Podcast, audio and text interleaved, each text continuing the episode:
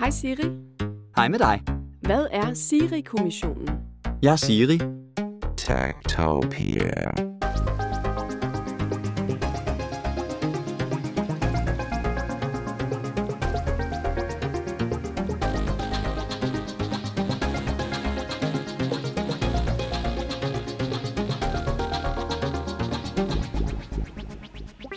Tektopia er en podcast om mennesker og deres teknologi, udgivet af Ingeniørforeningen IDA i samarbejde med mediehuset Ingeniøren og China Experience, støttet af Innovation Center Danmark, IDA Forsikring og EUT Electronics of Tomorrow.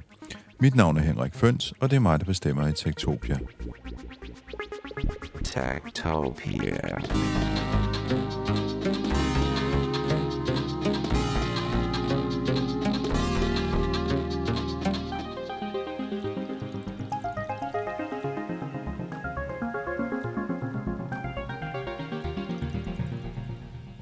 Du tillid til kunstig intelligens? Det er måske ikke sådan et spørgsmål, du stiller dig selv hver eneste dag, men øh, det er meget godt at tænke over i de her tider. Og derfor så har jeg lånt studiet ud til min kollega Marie Høst, der som optakt til Siri-kommissionens nyeste rapport har lavet hele tre episoder af Tektopia om tillid til kunstig intelligens. Dette er den tredje og sidste episode. Hej Siri. Hej med dig. Hvad er Siri-kommissionen? Jeg er Siri, din virtuelle assistent. Ja, det ved jeg godt. Men hvad er Siri-kommissionen? Nu gør du. Så ved vi det. Hvad er Siri-kommissionen? Jeg er hverken en person eller en robot. Jeg er software, og jeg er her for at hjælpe. Siri-kommissionen blev sat i verden i 2016 for at se nærmere på, hvad kunstig intelligens egentlig betyder for vores, danskernes liv. Gør det klart, hvor store fordele kunstig intelligens kan føre med sig i for eksempel sundhedssystemet, i transportsektoren, for vores arbejdsliv og for udsatte borgere, men også at vi har et ansvar for selv at sætte grænser for, hvad vi vil tillade, at teknologien bruges til. Jeg har fået lov til at lytte med til Siri-kommissionens arbejde med den aktuelle rapport om brugen af kunstig intelligens i det offentlige velfærdssystem. Sidde med og overhøre diskussioner om muligheder, ansvar og etiske og juridiske grænser, mens kommissionsmedlemmerne diskuterede sig frem til de seks anbefalinger, som er i den færdige rapport. Et ord, der gik igen ved alle møderne, og som står mange gange i rapporten, er tillid. At tillid til kunstig intelligens fra danskernes side er en forudsætning for, at brugen af kunstig intelligens kan blive en succes. Hvis vores tillid er det allervigtigste, hvordan opbygger eller fastholder man den så? Og har vi overhovedet grund til at have tillid? Det vil jeg se nærmere på i tre episoder af Tektopia.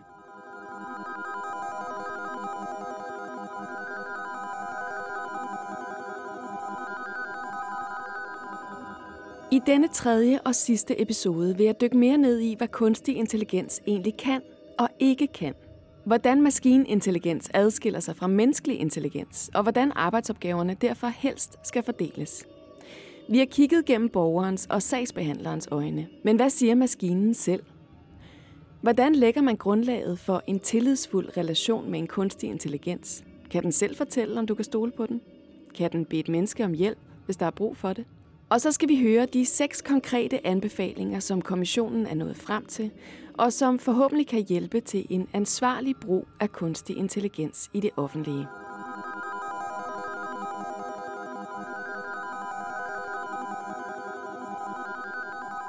Thomas Bolander er professor på DTU, hvor han forsker i kunstig intelligens, og så er han medlem af Siri-kommissionen. Han er specielt interesseret i, hvordan man kan udvikle kunstig intelligenses evne til at tænke socialt, og hvordan man gør det muligt for fremtidens kunstige intelligens at navigere i sociale sammenhænge. Men det er noget af en udfordring. Øh, vi har meget, meget svært ved at gøre maskiner socialt intelligente, altså computer og robotter. Øh, mens at hvis vi ser på mennesker, så er det noget af det, som jo er sådan allermest karakteristisk ved os, at, at det er ligesom det hele vores vores sprog og vores civilisation og vores kultur er baseret på vores evne til at, at være sociale. Øhm, og det er ikke noget, vi nødvendigvis tænker over, fordi vi er jo, sådan, vi er jo netop bare sociale sådan per, per definition, eller det har, evolutionen har gjort os sociale. Ikke? Øhm, Og så er vi det bare, og så tænker vi, at det er helt naturligt, og selv små børn kan være ret sociale, og så tænker vi ikke, at det er nødvendigvis noget særligt, men det er så først, når man begynder at spekulere dybere over, hvad det egentlig er, og hvordan vi egentlig er det, og hvordan det kan være, at vi kan finde ud af at være det, og hvordan får vi en robot til at være det samme, så indser man, at puha, det var, det var alligevel noget sværere, end man havde regnet med. Jeg har bedt Thomas om at forklare, hvordan den menneskelige intelligens, vi har, adskiller sig fra kunstig intelligens. Så som det er lige nu, så udmærker vi os jo altså på forskellige områder. Så det er for eksempel vores sociale intelligens og vores sproglige intelligens. Øh, og den sociale intelligens, det er så evnen til at sætte sig i andre steder og ligesom afkode en eller anden social situation og finde ud af, hvad der foregår i den. Og det kan man egentlig kun, hvis man ligesom kan på en eller anden måde sætte sig selv ind i hovedet på en anden person og, og, og se øh, verden fra den anden persons perspektiv. Øhm, og det bruger vi ligesom til at forudse, hvad andre vil, eller altså, hvis jeg skal afkode en eller anden situation i trafikken eller et eller andet, så prøver jeg jo også at finde ud af, hvor er den her person på vej hen, eller hvad kan den her anden person finde på. Og det er noget, som er ekstremt veludviklet hos os øh, mennesker i, i, ligesom i kraft af evolutionen, og fordi vi er sociale væsener, så har vi, vi er ligesom blevet bedre og bedre til det. Men det er maskinerne ikke, fordi maskinerne de øh, flytter jo bare rundt på nogle, øh, på nogle 0 og 1-taller. Øh, Øh, så alt det, vi kan med, med, med computer, det, det kommer jo af, at vi på en eller anden måde kan reducere det til noget, vi kan bringe det på matematisk formel, og så kan vi proppe den matematiske formel ind i en computer, og så kan computeren regne på det. Og det betyder, jo mere sådan matematisk og præcis og simpel verden er, jo bedre er computeren til det. Men lige præcis social intelligens er sådan noget af det, der ikke er så... Altså, at det, vi har ikke sådan helt øh, præcis forstået det godt nok endnu til, at, at, vi kan, at vi kan bringe det på formel og proppe det ind i en computer. Men kan du komme med nogle eksempler på, hvordan menneskelig intelligens er anderledes? Hvad er det, vi kan, som, menneske, øh, som maskinen ikke kan? Ja, altså, så, så det jeg selv forsker i, det er jo det her med evnen til at sætte sig i andre sted. Altså, så, så der, der er jo noget helt fundamentalt, og, og at jeg kan på en eller anden måde forestille mig, hvad der foregår inde i hovedet på dig, eller på nogle andre, jeg taler med. Eller nu er jeg lige kommet cyklen, ikke? Så, så, så reflekterer man over de andre trafikanter, og hvor de er på vej hen. Og selvfølgelig har vi nogle regler i trafikken, og som man skal stoppe, når det er rødt og sådan noget, men det er ikke, det er ikke også alle, der altid gør det. Og så er der nogen, der kigger i telefonen, mens de cykler, som de heller ikke skal, og så er de ikke så opmærksomme. Men, men, men når man er opmærksom, så lægger man jo mærke til alle de der øh, tegn og signaler, og man kan ligesom sætte sig i den anden persons sted, og så sige, nå, hov, der er der en, der er uopmærksom, jeg må hellere være lidt mere opmærksom. Eller hov, der er der en, der er på vej ud og kigger den forkerte retning, så måske øh, bliver jeg ikke opdaget, så nu må jeg hellere være lidt mere opmærksom. Så, så vi har hele tiden det her med, at vi prøver at sætte os i andre sted og forstå, hvad der foregår inde i hovedet på andre. Og det er noget, som vi er, ja, det, det kikser jo også enormt tit. Vi tager jo så tit fejl af hinanden. Men, altså, men, men, men hvis vi ser bort fra det, så vil jeg sige, at vi er rasende gode til det. Altså, og når man sammenligner med, med, med vores evne til at få robotter til at gøre det samme, så er vi rasende gode til det. Men hvis man tager, hvad, hvad kunstig intelligens kan lige nu, og hvad kan man sige, den nærmeste fremtid, hvad vil du så sige var et, altså, hvad er et rigtig godt match at sætte menneske og computer eller kunstig intelligens til at lave? Hvad skal man, hvad skal man uddelegere til hvad, har jeg lyst til at sige? Øhm, det er jo stadigvæk sådan, at, at computerne er gode, og primært gode til de her meget velafgrænsede, snævre ting, hvor der er nogle klare regler. Så der, hvor du har nogle klare regler, så, så er det et godt sted, eller ja, du har nogle klare regler, der skal måske laves en ufattelig mængde beregninger, så, så er det noget, computer er god til. Men det vidste vi jo sådan set måske godt i forvejen. Ikke? Så det starter selvfølgelig altid, når man skal se på, hvor, hvor er det godt at sætte ind med kunstig intelligens, jamen så starter det med det der, hvor, det, hvor jo, jo mere snævert det er, jo mere regelret det er, jo lettere er det. Altså så metrotogene er det i København, det er det mest regelrette og simple, vi kan forestille os. Og så kommer motorvejen senere, ikke? og så kommer landevejen senere, og så kommer Indre By øh, uden for myldretid, og så kommer Indre By i myldretid. Så det er et spørgsmål om, at vi, vi hele tiden sådan skubber grænsen. Ikke? Man kan måske nogle gange komme til at tænke, at, at øh, hvad hedder det, glemme det her med, at det er nogle grænser, vi hele tiden skubber, og så i stedet for at sige, men jeg har bare lyst til at bruge kunstig intelligens til at løse det her problem, som måske så eh, ikke overholder alle de her egenskaber, som måske ikke er velafgrænset og veldefineret. Og der synes jeg, at måske der er, altså der er der nogle, måske nogle eksempler, hvor man begynder at bruge kunstig intelligens til at vurdere om, øh, hvad hedder det, risikoen for at prøveløslade begår ny kriminalitet eller, eller sådan et eller andet. Altså, hvor man ligesom virkelig sådan skubber kunstig intelligens ud i noget, hvor man tænker sådan, hmm, okay, hvor, hvor veldefineret og velafgrænset er det her. Det, det, det kan selvfølgelig være, være et potentielt problem. Man bruger jo øh, kunstig intelligens inden for offentlig forvaltning til at, øh, at profilere borgere, til at, at vurdere for eksempel risiko for langtidsledighed, eller risiko for, at, at, øh, at børn kommer i klemme på forskellige måder. Hvad siger du til den brug af kunstig intelligens? Er den velafgrænset nok inden for, inden for det, du beskriver? Ja, det er jo det, der er lidt tvivlsomt. Altså, man kan, altså, det kommer også an på, hvordan man bruger det. Altså, om, om det i hvor høj grad det er, er man, man ligesom bare tager en vurdering fra et system, og så, og så handler man på det, eller om det er sådan et beslutningsstøttesystem, hvor man, hvor man ligesom alligevel tager øh, lidt med et grænsalt salt og, og, og, og går ind og laver en manuel vurdering. Ikke? Altså, så, så hvis det er et spørgsmål om at ligesom, øh, hvad skal vi sige, sådan flagge nogle ting, og så sige, hey, prøv, prøv lige at se på, den, på, på, på dem her, men at der så skal et menneske ind og i virkeligheden gøre det manuelle, manuelle arbejde, man alligevel vil have gjort, så, så er det måske noget andet. Altså fordi min bekymring der er jo netop sådan noget med, at okay, hvis vi skal hvis vi skal tvangsfjerne børn, eller hvis vi skal tilbyde en eller anden bestemt aktiveringsindsats til nogle langtidsled eller sådan noget, så, så skal det jo gerne være sådan en, en formålstjenestlig handling. Altså det vil sige, der er et eller andet formål. Vi satser på, at tingene bliver bedre ved at gøre det, end ved ikke at gøre det. Og det kræver jo så, at man kan, man kan, man kan resonere eller tænke omkring øh, de mulige konsekvenser af de her ting. Og det er ikke det, som de her kunstig intelligenssystemer i dag gør. Altså, de, de lærer at kende mønstre i øh, tidligere sager, altså hvad man tidligere har besluttet på basis af en eller anden sag, på basis af det data, det information, man har. Så man lærer ligesom at se statistiske sammenhæng. Og selvfølgelig kan det bringe en noget af vejen, også som menneske. Altså, at, at hvis, jeg skal, hvis jeg skal på en eller anden måde have en eller anden intuitiv fornemmelse af, er det her en, en ting eller en sag, jeg skal reagere på eller ej, så kan jeg selvfølgelig godt bruge det til noget, at en eller anden sag minder mig om en tidligere sag. Øhm, fordi så ved jeg måske, nå, men så kunne det jo godt være, at jeg skulle handle på samme måde, som jeg gjorde dengang. Men så tænker jeg mig alligevel om, og prøver ligesom at, at, at tænke det hele igennem og sige, hvad er det præcis for en sag, vi snakker om, og er det nu det rigtige at gøre? Og vil det nu, altså vil det have en gavnlig effekt?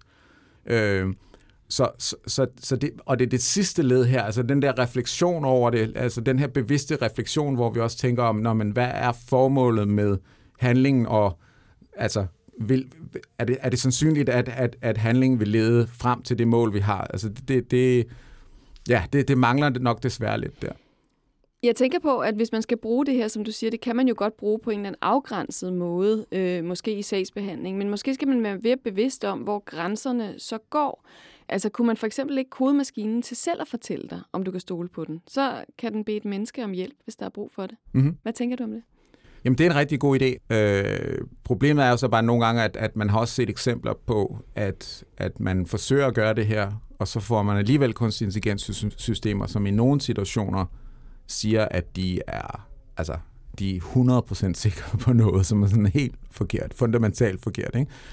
Altså sådan et klassisk eksempel er, hvad hedder den engelske dronning, som har sin krone på, og så er der et neuralt netværk, sådan øh, en, en kunstig intelligens, som siger, at den er 99,999% sikker på, at, at hun har en badehætte på.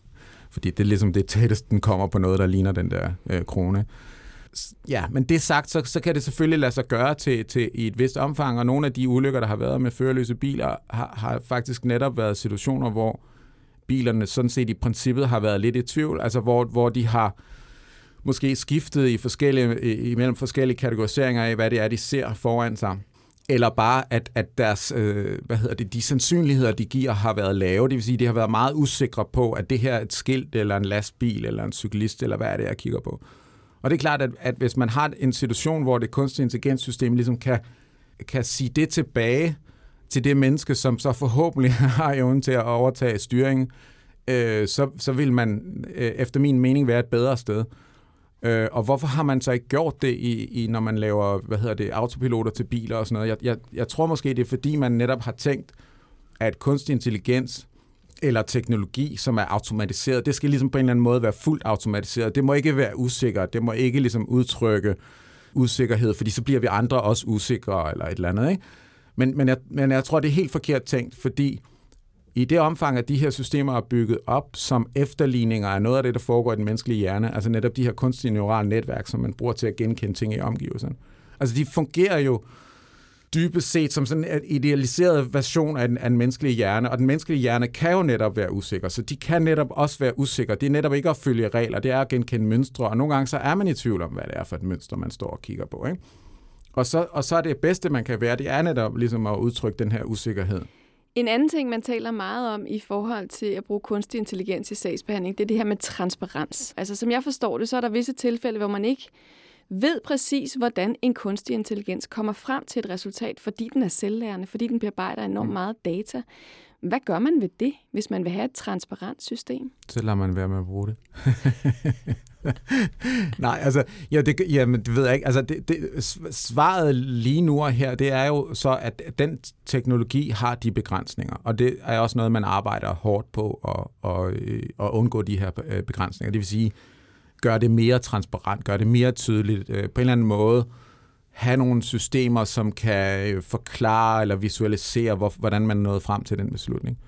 Men i udgangspunktet, så, så er problemet jo netop, at, at, at i det omfang, vi snakker om de her algoritmer, som for eksempel kunstige neurale netværk, som lærer erfaring og lærer at genkende mønstre, så grunden til, at de er så slagkraftige, det er, at man at de, de, de opbygger en meget, meget kompliceret statistisk model. Og, og grunden til, at, at man kan sige, at det er nødvendigt at opbygge sådan en kompliceret statistisk model, det er, at vi, vi vil typisk være i nogle situationer, hvor det er svært at opsætte simple regler. Og så siger vi, at vi kan stadigvæk bruge kunstig intelligens, fordi det kan lære af erfaringen, og det kan begynde at se sammenhænge, som vi ikke nødvendigvis, måske ikke engang mennesker kan se, eller i hvert fald ikke øh, klargøre meget tydeligt. Men, men, men bagsiden af det er jo netop, at jamen, så opfanger de nogle meget komplicerede statistiske øh, hvad hedder det, sammenhænge, men så er det også den her gigantisk komplicerede maskine. Ikke? Og, og der kan man sige, fordi de her øh, metoder er inspireret af den menneskelige hjerne, så vil nogen så sige, nå, men det er jo det samme med den menneskelige hjerne, vi kan heller ikke ligesom altid øh, forklares. Og det er jo også rigtigt. Der er visse ting, det, altså, det bliver meget svært at forklare. Ikke? Til gengæld, så har vi jo så udviklet en, en, altså vi har en meget veludviklet sans til alligevel sådan at, hvad skal vi sige, rationalisere vores beslutninger og forklare os til hinanden, og hvilket faktisk er, er ret essentielt for vores tillid til hinanden. Altså, så hvis jeg ligesom går rundt og gør en masse mærkelige ting, og jeg bare nægter at fortælle, hvorfor jeg gør dem, altså, så, så, så tror jeg, at folk begynder at miste min øh, tilliden til mig. Ikke? Altså, så jeg kan måske godt komme til at gøre noget mærkeligt, eller misse en deadline, eller et eller andet, og så kan jeg sige, at det, åh, det er fordi, jeg har stadigvæk de her corona-eftervirkninger, måske, det må I undskylde, og så videre. Og så, altså, og så kan jeg ligesom forklare mig. Og det kan, også, det kan jo endda være, at jeg tager fejl, det kan være, at det ikke er den rigtige årsag, altså der kan være alt muligt andet, der foregår, men, men alligevel vores evne til både at genkende mønstre, og så reflektere over de der mønstre og træffe nogle beslutninger og reflektere over vores egne øh, resonemanger, der leder frem til de beslutninger. Er, altså, det er jo noget ret afgørende for, at vi overhovedet kan fungere og samarbejde som mennesker. Og det er der, vi på en eller anden måde, hvis vi vil det her, hvis vi vil alle de her ting med kunstig intelligens, så er det der, vi skal hen. Altså, så er det der, hvor at algoritmen ikke bare siger ja eller nej. Den, den siger måske ja, og så siger hvorfor siger du ja? Og så siger den, om det er fordi sådan og sådan, og så siger han, det er for, det, okay, jeg forstår godt den der del af argumentet, men det andet, det forstår jeg ikke. Og så siger den, om, okay, nu skal du høre. altså, som jeg måske, hvis jeg, skal, hvis jeg går til min læge eller et eller andet, og ikke forstår, hvorfor han laver de blodprøver og ikke de blodprøver, eller hvorfor han siger det og ikke det, altså, så kan, så kan jeg ligesom spørge ind. Og hvis han på et eller andet tidspunkt siger, nå, men, øh, jamen, det kan vi ikke. Det, det, det, det ved jeg ikke, eller det kan vi ikke tale om, eller eller det er så kompliceret, det kan jeg ikke forklare til dig, Thomas. Altså, så vil jeg nok finde en anden læge. Ikke? Altså, ja, så der er et push inden for kunstig intelligens hen mod, at vi bliver bedre til det her. Men vi skal også bare indse, at det er måske sådan ligesom, det er måske noget af den hellige gral i kunstig intelligens, det er at koble det statistiske mønstergenkendelse med noget, der har med noget, der er symbolsk, altså noget med sprog og resonering og logik og sådan noget. Altså, der er et eller andet her, vi ikke har forstået endnu, simpelthen. Men, men i dag kan vi visse ting med det. Og så skal vi selvfølgelig tænke os grundigt om at bruge kunstig intelligens til de ting, øh, der er realistiske og inden for rammerne af, hvad vi kan i dag. Jeg tror simpelthen, en af de store problemer, det er på en eller anden måde, man er kommet til alt for hurtigt at antage, at nu kan kunstig intelligens løse næsten hvad, hvilket som helst problemer, og alt kan reduceres til sådan noget statistisk mønstergenkendelse, så, så nu er altså alle verdens problemer er i princippet løst, bare vi har en masse data, vi kan få ind i computeren, så kan den løse alle vores problemer. Og, og det er ikke rigtigt. Stoler vi for meget på kunstig intelligens i de, den måde, vi implementerer det i dag, i de løsninger, løsninger, vi laver? Nogle steder vil jeg nok sige ja. Altså, ja, man skal nok, øh, øh, hvad hedder det, vælge sine kampe, altså man skal tænke over, hvor, hvor, hvor det giver mening, altså hvor, hvor man kan forvente den største effekt. Så, så med, de der, med de signaturprojekter, der har været i øh, regioner og kommune i Danmark, så er der jo nogle af dem, der, altså der fra starten af, når man hører om dem, så giver det super meget mening. Altså øh, radiologi eller et eller andet, hvor du skal kigge på nogle øh, røntgenbilleder, og så skal du prøve at diagnostisere, at du leder efter nogle bestemte mønstre eller sådan noget. Fordi det, vi ved, at mønstergenkendelse øh, virker. Øhm, men, men når vi så helt generelt begynder at snakke om sagsbehandling i kommuner eller et eller andet, så, så, så er skridtet fra, fra input, som er ligesom alt, hvad vi ved om den her person eller den her borger, og så til at træffe en beslutning, det er jo sådan helt enormt. Det siger det her med, at når vi, vi kæmper med begrænset social intelligens i, inden for kunstig intelligens, ikke? altså at det er noget af det, der er rigtig svært, og det er noget af det, vi først er i gang med nu, så, så, så at vælge at bruge kunstig intelligens der, hvis, hvis det skal træffe beslutninger i hvert fald, ikke?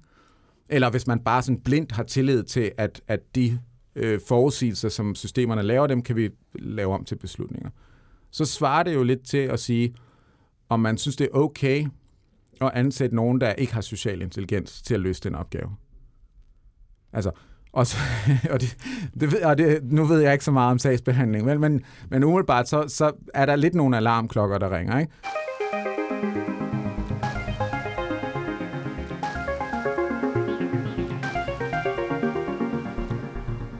Siri-kommissionen har gennem det sidste halve år diskuteret, hvordan kunstig intelligens bedst kan anvendes i det offentlige, og er nået frem til seks anbefalinger. Thomas Damkær Petersen er formand for Siri-kommissionen og var med til at stifte kommissionen tilbage i 2016 sammen med politiker Ida Augen. Kommissionen har diskuteret kunstig intelligens i alle mulige sammenhænge, f.eks. inden for kompetencer, sundhed og klima. Men hvad har kendetegnet diskussionerne denne gang, hvor emnet har været kunstig intelligens i det offentlige velfærdssystem? Det interessante, synes jeg, denne her gang, det er jo, at vi har forsøgt at, at kigge på det, som, som nogen vil kalde grundydelserne i velfærds Danmark. Altså kigge på tværs i alle de offentlige forvaltninger og se det sådan på både på medarbejderniveau, men også på, på borgerniveau. Det her med at sige, hvad er det for nogle ting, man, man møder som borger, hvad er det for nogle redskaber, man har som medarbejder for at kunne give den bedste service til, til borgerne.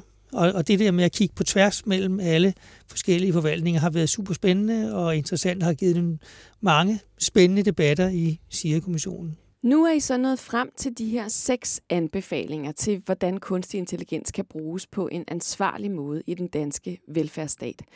I nummer et står der, at man skal vælge at bruge kunstig intelligens som beslutningsstøtte i stedet for automatiserede afgørelser.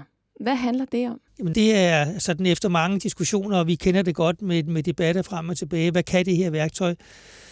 Og det, det kan, er jo, at det kan gennemgå en frygtelig masse sagsafgørelser, hvis vi er i sådan en offentlig forvaltning, meget, meget, meget, meget hurtigere end, øh, end alle mulige andre kan, og så kan den summere dem sammen og sige, hvad vil det være det rigtige at gøre i den her sag, når jeg sammenligner med en masse, masse andre afgørelser.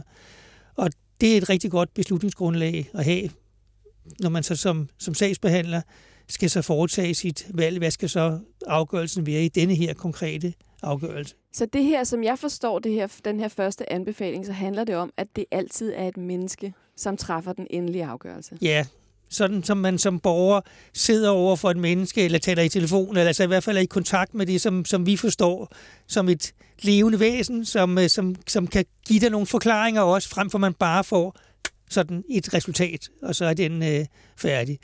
Og det tror jeg betyder rigtig meget. Det har vores diskussioner i Sigekommissionen også vist, at det betyder rigtig meget, for fordi man, altså specielt hvis man får det svar, som man ikke vil have i mange, altså et afslag, eller hvad det nu er, man snakker om, en, så vil man godt kunne stille et opfølgende spørgsmål, som hedder typisk, hvorfor? Og det kan, det kan de jo ikke give svar på, fordi der ligger en kompliceret beslutningsproces inde bagved, men der sidder så et menneske, som kan, kan, kan, man sige, kan give den rigtige forklaring, og også kan sige til, til borgeren så, Hvis ikke du er tilfreds med svaret i denne her konkrete sag, hvis det er en byggetilladelse, du søger, så kan du klage.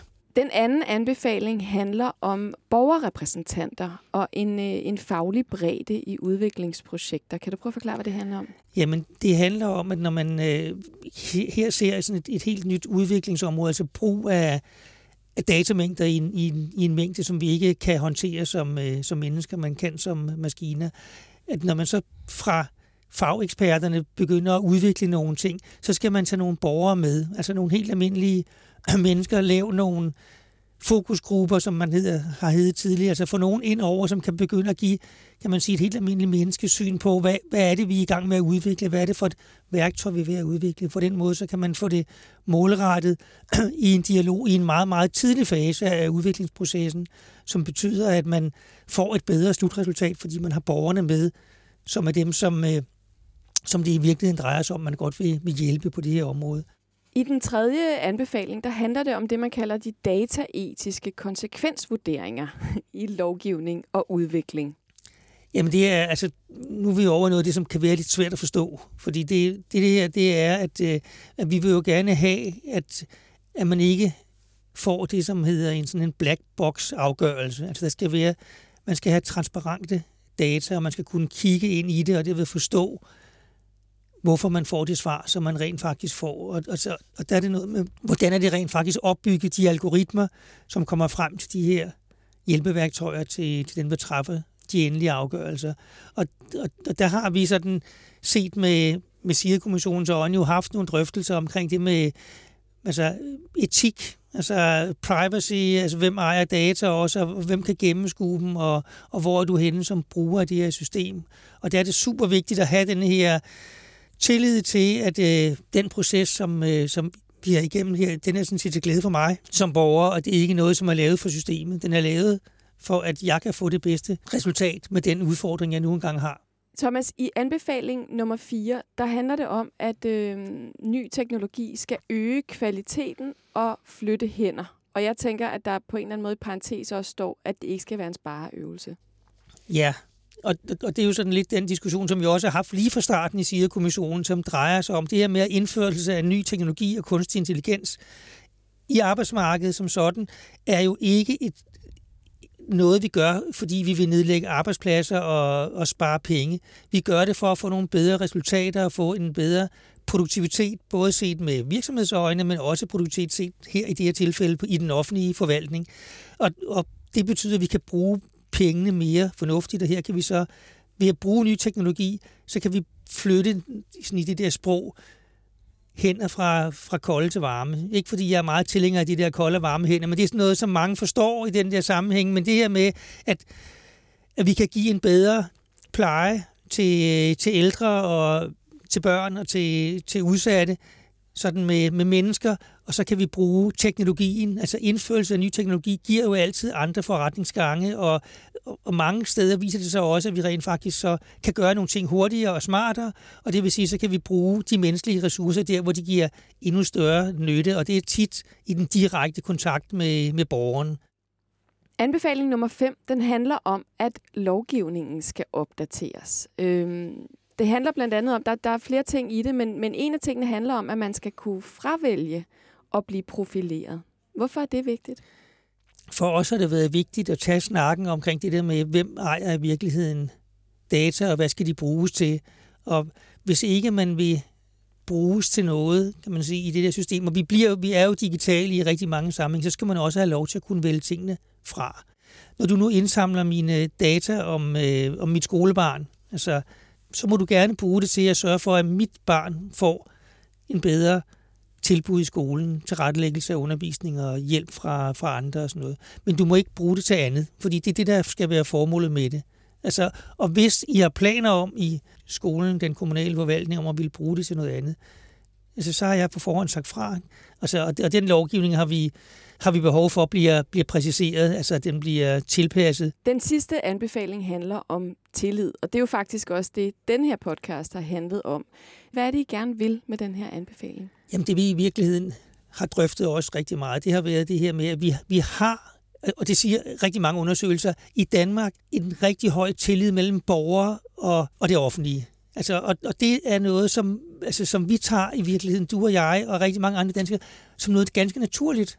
Men sådan ser det ikke ud i resten af verden. Der er rigtig, rigtig mange steder, hvor man har en, en mistillid eller en mistro til, de gør nok det her lidt for at snyde mig eller sådan noget. Altså, og, og det betyder bare, at det datagrundlag, vi har i Danmark, fordi vi har den her høje tillid i, i Danmark mellem det offentlige og, og os som, som borgere og mennesker, gør, at vi har rigtig gode data omkring os. Det betyder, at vi er derved får vi også meget bedre materiale til at træffe de rigtige løsninger i, og det er enormt vigtigt, at vi fastholder, at man ikke begynder at give falske data i systemet. Og sådan er det i alle forvaltninger, at hvis der begynder at blive sådan snyd med, med data, så, bliver, så kan vi ikke bruge det til at forske med, så kan vi ikke blive frontløber på det her område. Så derfor er tillid enormt vigtigt, og vi har og jeg, og jeg tror, det hænger rigtig meget sammen med det, vi også har i, i Danmark, nemlig et, øh, et åbent, transparent demokrati.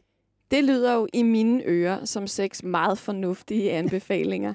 øhm, og nu findes den her rapport med de her anbefalinger og med al mulig anden interessant læsning øhm, til, hvad I synes, den danske stat og de danske kommuner skal tage højde for, når de bruger kunstig intelligens. Men hvordan skal det så blive til virkelighed herfra? Det er et langt sejt træk. Altså, og, og det vi er kommet med, det er så, som, som, som du så smukt siger, en række øh, fornuftige anbefalinger, som gør, at, øh, at, altså, at vi påvirker politikere på kommunalt og statsligt niveau, regionalt niveau med, med de her anbefalinger, og håber, at de tager dem ind i deres beslutningsprocesser, altså inddrager for eksempel det med at inddrage borgerne, at det er faktisk noget, som er i sådan en win-win-situation, at man, at man får det gjort. Så er det klart, at det omkring lovgivningen, det er sådan målrettet Christiansborg. Altså, der kan de rette op på lovgivningen, og jeg tror sådan set, at de er, altså, de er begyndt at blive rigtig meget opmærksomme på at der er noget omkring det her med data og gennemsigtighed og transparens og ubevidst bias og hvad der ellers ligger i opbygning af, af data. Så jeg tror sådan set, at Christiansborg skal nok øh, komme efter det. Og der er det så vores opgave at pushe lidt, altså, sige, altså, fordi der er jo mange andre vigtige ting, de skal lovgive om. Det er der hele tiden, og, og hvad kommer først? Og der synes vi bare, at denne her den er vigtig at komme med. Fordi hvis ikke vi får lovgivning mere på plads på det her område, så risikerer man i sidste ende at miste tilliden.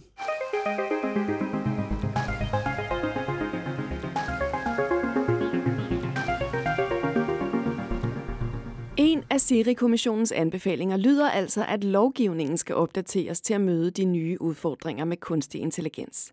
For det er ikke kun tech-giganterne, som skal holdes i ørerne. Jeg advarer lidt imod at øhm, putte sig selv i den kasse, der hedder vi are the good guys, og så er tech-giganterne bare de, øh, de onde.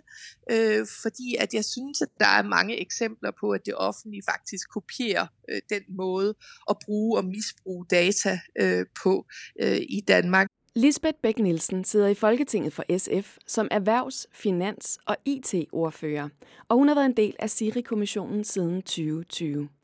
Hun mener, at der generelt er brug for mere politisk fokus på teknologiske problemstillinger. Jeg spørger hende, hvad problemet er med lovgivningen i dag. Vi har en, en lovgivning fra en, øh, fra en tid, øh, der så helt anderledes ud end i dag. Øh, der er en stor uklarhed omkring, hvordan man skal forholde sig til borgernes data. Øh, der er en stor politisk mangel på øh, interesse, vil jeg faktisk være så hård at sige, øh, i forhold til det her område. Jeg oplever tit som IT-ordfører, at det er et ordførerskab, der, der nærmest øh, er, øh, er det mest øh, nedprioriteret, måske bortset, bortset fra, fra kirkeordførerskabet. Øhm, og der er mange af mine kolleger, der ser på både forvaltningsloven, men også digitalisering generelt, at, øh, at det er et område, som, øh, som nogle øh, teknikere eller programmører eller nørder må tage, tage sig af. Og, og det har et... Øh, et skær af noget mystisk og, og svært forståeligt. Og det synes jeg er et kæmpestort øh, politisk og demokratisk problem. Og hvordan er det så, at den her nye lovgivning overordnet skal se ud for ligesom at følge med tiden? Det handler rigtig meget om, øh, om transparens. Øh, vi har et, et stort fokus på den mangel på transparens, der er ved tech-giganterne, men der er faktisk også en stor mangel på transparens i forhold til, til det offentlige, at man skal kunne øh, tilvælge eller, eller fravælge nogle områder, hvor man ikke vil have, at sine data bliver brugt. Men hvorfor er det, at øh, transparens er så vigtigt for os borgere? Jamen, transparens er, er rigtig vigtigt for, for tilliden til det offentlige. Altså, vi har i, i Danmark igennem mange årtier haft en øh, ekstrem høj grad af tillid øh, fra borgerne til øh, staten. Og det, den tillid kan vi se bliver eroderet, øh, og det er rigtig, rigtig farligt, hvis den tillid først bliver brudt, og den er svær at bygge op igen. Og vi har set alt for mange øh, sager, hvor at borgerne føler sig utrygge, når det offentlige håndterer deres data, og det kan være alt fra tjusk, når personlige data bliver, bliver væk på CD-rommer, eller nemt bliver hacket, når øh, Rigspolitiet eller kommunerne ikke øh, øh, passer ordentligt på, på sensitive data. Det kan både være den form for tjusk, men det kan også være den form for meget øh, velovervejet brug af de utrolig mange data, der er på borgerne i Danmark i forhold til for eksempel at lave profilering af børn eller lave trivselsmålinger, som, som skal bruges øh, øh, på børn eller deres, øh, deres forældre. Og jeg er altid meget øh, inspireret af et land som Estland, som øh, har en helt anden historik end Danmark. De har ikke den tillid til, til staten, øh, fordi at de har en, en historik med at være, være underlagt øh, sovjetstaten. Og, øh, og det lyder jo egentlig ikke godt, men det giver dem en sund skepsis i forhold til øh, at være kritiske og stille krav om, hvad staten må bruge dem og, og deres øh, oplysninger til. Så vores, vores store tillid til staten er næsten en, øh, en hemsko på det her område. Nu nævnte du det lidt i starten, at det her det er noget, øh, du føler, du, du står ret alene med nogle gange. Hvordan, hvordan vil du gribe det an og prøve at lave den holdningsændring, der vil skal til for at lave om på politikken på det her område? Jamen, jeg prøver nogle gange at, at gribe det an lidt provokerende ved at, at sige, at det er fint nok, at der er kommet et øget fokus på tech-giganterne, men så nytter det jo ikke noget, at øh, regeringen eller det offentlige så begynder at opføre sig som tech-giganter. Øh, forstået på den måde, at hvis man bliver øh, datagrådig og, og synes, at hey, alle de mange, mange data, der er på borgerne, øh, dem kan vi egentlig bruge til rigtig mange ting, som vi synes i det offentlige, eller i staten, eller i kommunen, at det kunne være rigtig effektivt og godt for os at have den viden, og kunne sammenkøre de her ting. Og der er også en ekstremt øh, naiv tro på, at man kan øh, se ind i fremtiden ved at profilere folk ved brug af algoritmer osv. Og det, prøv, det råber jeg op om alle steder, jeg kan. Og der, nu har jeg også øh, netop øh, i talende stund lavet et øh, beslutningsforslag, som skal behandles i Folketinget, øh, som har nogle forskellige øh, elementer. Et af dem er øh, noget, som faktisk også er et, øh, en anbefaling i SIRI-kommissionens rapport, nemlig at øh, dataetiske konsekvenser, de skal vurderes i lovgivning. Som det er i dag, så bliver, bliver det vurderet i en ny lov, hvordan den påvirker økonomien og i forhold til EU og så videre, måske også i forhold til klima, når det er relevant. Og der synes jeg også, det kunne være øh, helt relevant at få dataetiske konsekvenser øh, vurderet.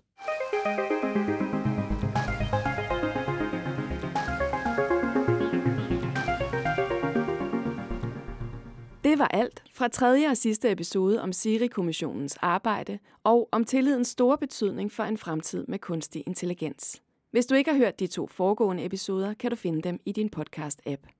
Denne Siri-kommission special i Tektopia er produceret af Ingeniørforeningen IDA i samarbejde med Tina Ryven Andersen og Grit Munk. Den er tilrettelagt, redigeret og beværtet af mig. Jeg hedder Marie Høst. Ja, du har altså lyttet til Tektopia, selvom det var Marie Høst, der stod for alt indholdet denne gang. Hvis du gerne vil høre mere af det, hun laver, så kan du finde hendes podcast Blinde Vinkler på ida.dk eller i din foretrukne podcast-app. Tektopia udkommer som altid om mandagen. Du kan skrive til mig på henriksnablag.tektopia.dk. Du kan finde os på Twitter og Instagram – snablag.tektopia.dk hedder vi der. Du kan deltage i teknologidiskussionen i vores Facebook-gruppe, der hedder Tektopia Backstage. Og så kan du finde tidligere episoder på websitet tektopia.dk, og du kan selvfølgelig også abonnere på podcasten i din foretrukne podcast-app. På genhør i næste uge. Tektopia.